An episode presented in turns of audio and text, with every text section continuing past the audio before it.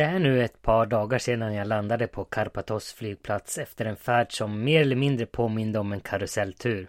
Ni vet en sån där karusell med färgglada flygplan vars hävarmar åker upp och ner samtidigt som det sakta går runt i en cirkel. Ur betraktarens ögon lite lätt trist, men för det lilla barnets upplevelse en hisnande flygtur. Jag kände mig som en liten klimp på nytt kan man väl säga. Lätt vinglig fångade jag snabbt upp min ryggsäck på det blanka bagagebandet och tog första bästa taxi till Karpatos stad, Pigadia. Utanför taxifönstret passerade den ena bukten efter den andra förbi med vatten i samma kulör som en Vixblå och bilstereon strömmade covers i reggaetakt på hög volym. Vid ett första intryck en total kulturkrock. Efter två tvära kurvor ett antal hundra meter ovanför havet en yttring för stämning och känsla här på Karpatos. Vacation. Taxichaufförens mörka, raspiga stämma ställde ingen fråga utan skorrade enbart fram ett konstaterande. Jag nickade. Efter cirka 20 minuter i reggerus var jag framme vid boendet Regina Studios and Hotel som ligger en bit upp på sluttningen med utsikt över bukten, elledningar och ofärdiga hus. Rummet är en studie i lavendelblått, rosa och lila och en och annan orangegrön blomma som pryder kaklet i badrummet. De Greklandsblå fönsterkarmarna visade sig vara relativt nymålade för mina fingrar antog samma nyans när jag försökte öppna skjutdörren till balkongen. Det gick inte att tvätta bort färgen utan nu går jag omkring här med två blå fingrar och känner mig lite extra grekisk.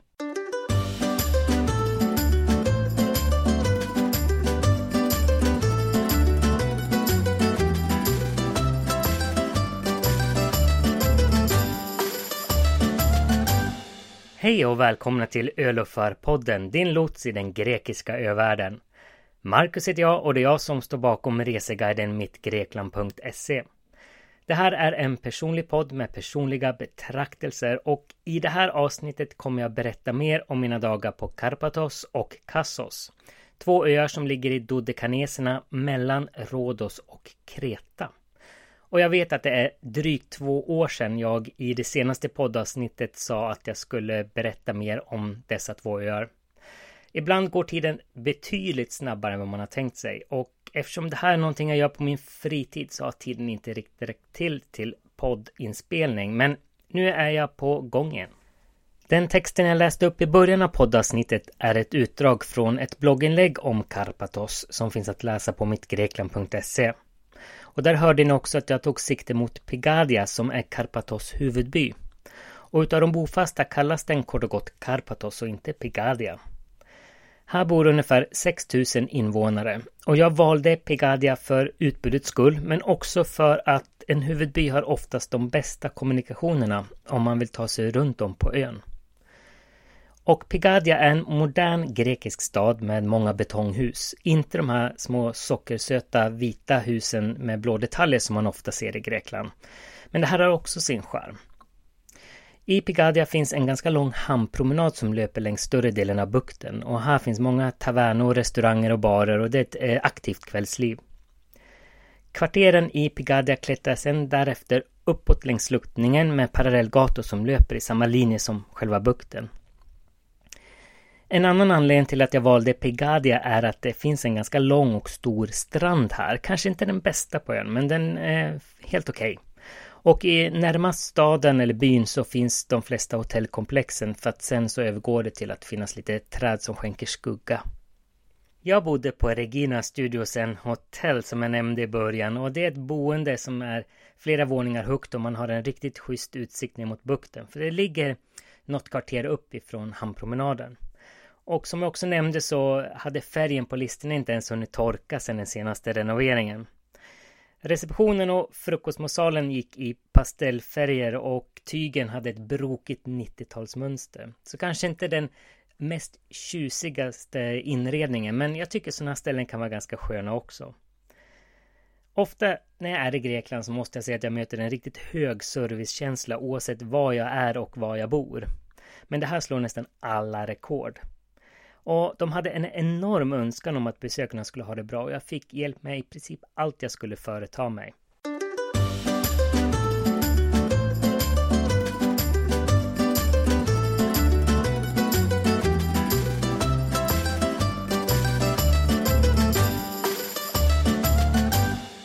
Karpathos är en riktigt schysst ö för oss som gillar att vandra och leder går kors och tvärs över ön. Eh, skyltningen kanske har sett sina bästa dagar så köp en karta i närmsta butik, det vill säga en karta med vandringslederna utmärkta på. Och jag startade med att vandra upp bakom Pigadia på berget där. Och där finns också en led för vågade mountainbikecyklister. Och när man kommer upp på berget har man en fantastisk utsikt ner mot bukten och över Pigadia. Och fortsätter man upp över krönet så kommer man till kyrkan Larniotissa och får en fantastisk utsikt mot Karpatos västkust. Och när man går upp för berget går man till större delen genom en riktigt tät pinjeskog med såna här riktigt starka dofter från träden och för mig är det väldigt mycket Grekland. Nästa vandring som jag gjorde, eller kanske promenad snarare, var längs grusvägar till Laki som ligger på västkusten. Det är ungefär en timmes lång vandring och i Laki finns riktigt fina stränder med mjuk vit sand, några tavernor och flera boenden. Jag skulle säga att Karpathos är en riktigt dramatisk ö med höga berg och branta sluttningar. Och jag valde en dag att hyra en vespa och jag har väl aldrig haft så ont i både gas respektive bromshanden som när man åker delvis rakt uppåt på vägar och sen väldigt brant neråt.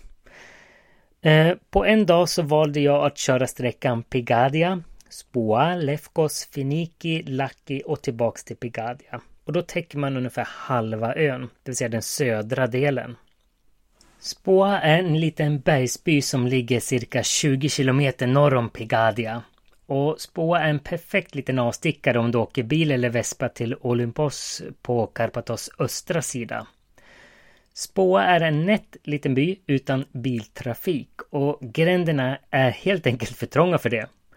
Vid infarten till byn ligger en taverna där åldermännen samlas på eftermiddagarna för att prata om all och lösa allehanda problem.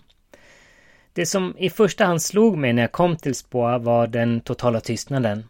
Det var bara vindens sus i husknutarna som hördes och en och annan byggarbetare som hamrade i betongen. Det var riktigt njutbart.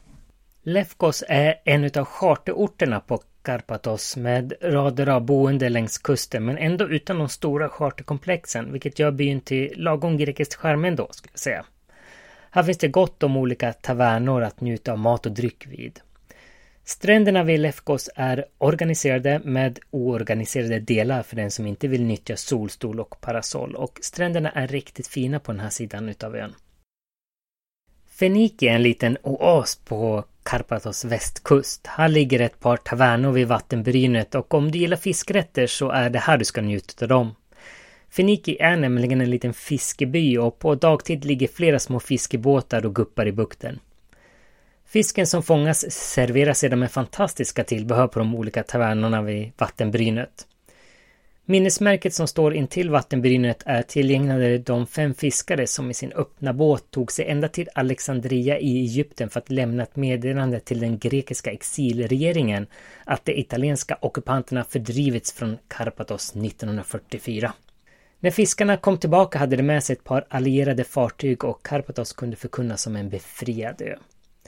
I Fenike finns också en liten strand in till eh, tavernorna så att du kan passa på att ta ett dopp i samband med att du njuter av en fiskrätt där.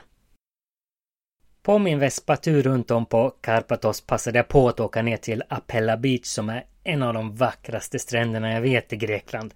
Och vattnet är sådär riktigt grönblått och det är vita stenar blandat med vit sand och längs sluttningarna intill är det alldeles trädbeklätt med gröna pinjeträd.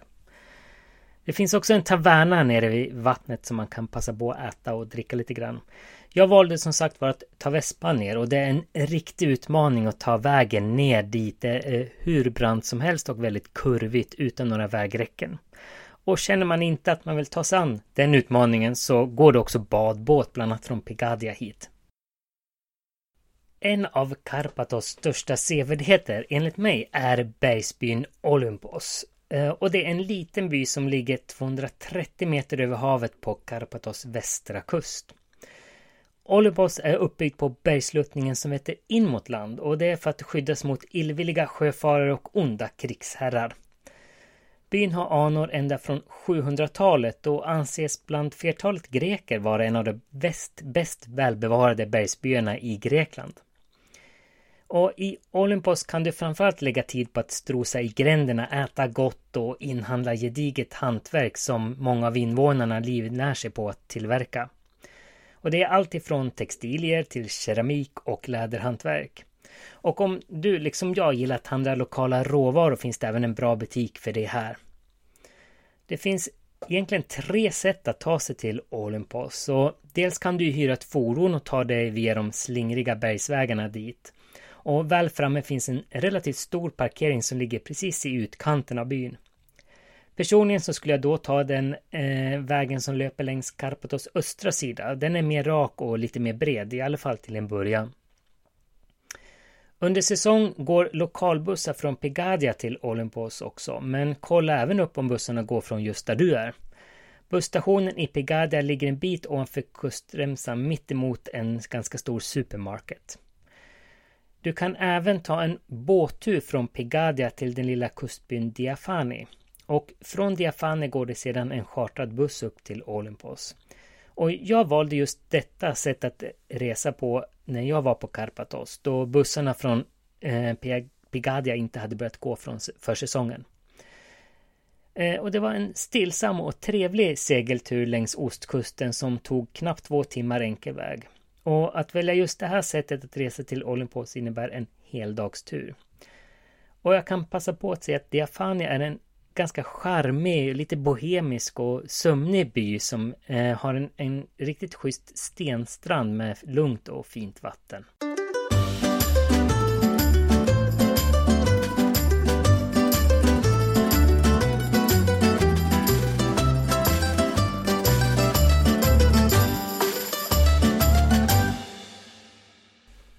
Ja, mina dagar på Karpatos gick försvinnande snabbt och jag stannade faktiskt lite längre än vad jag först hade planerat för att jag blev så otroligt förtjust i ön.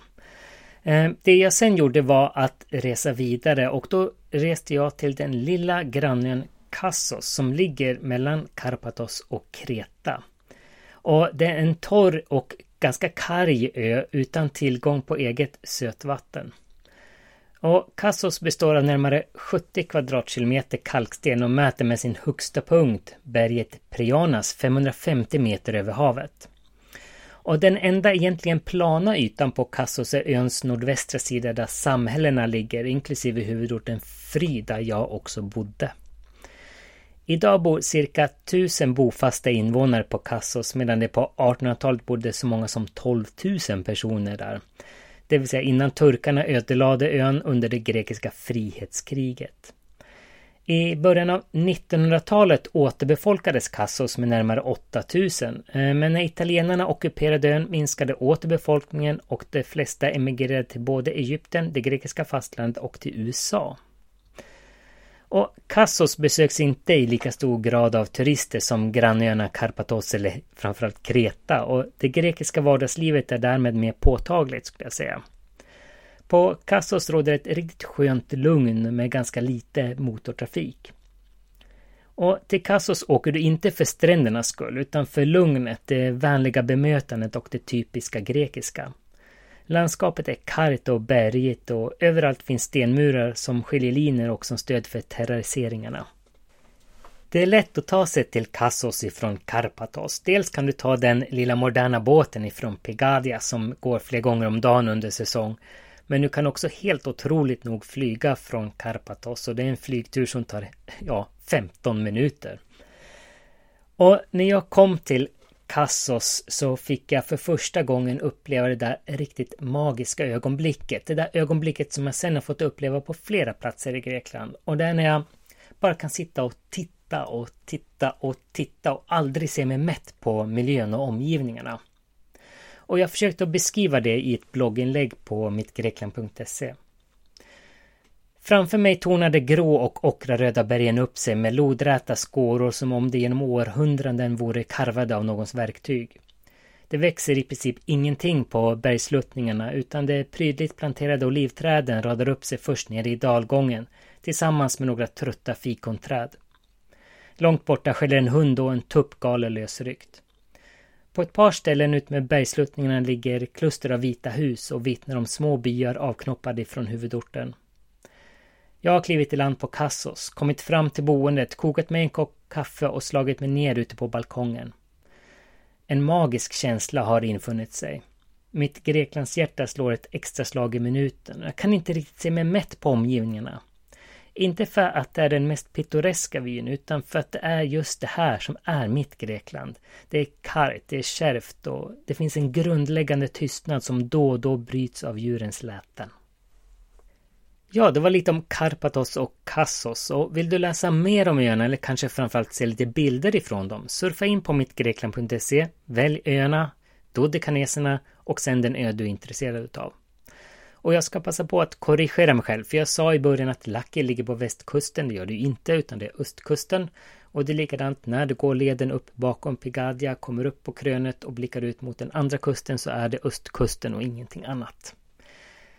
Nästa poddavsnitt, som jag inte riktigt kan lova när det kommer, kommer jag prata om den vita ön i Kykladerna, Paros. Och varför just den benämns som den vita ön.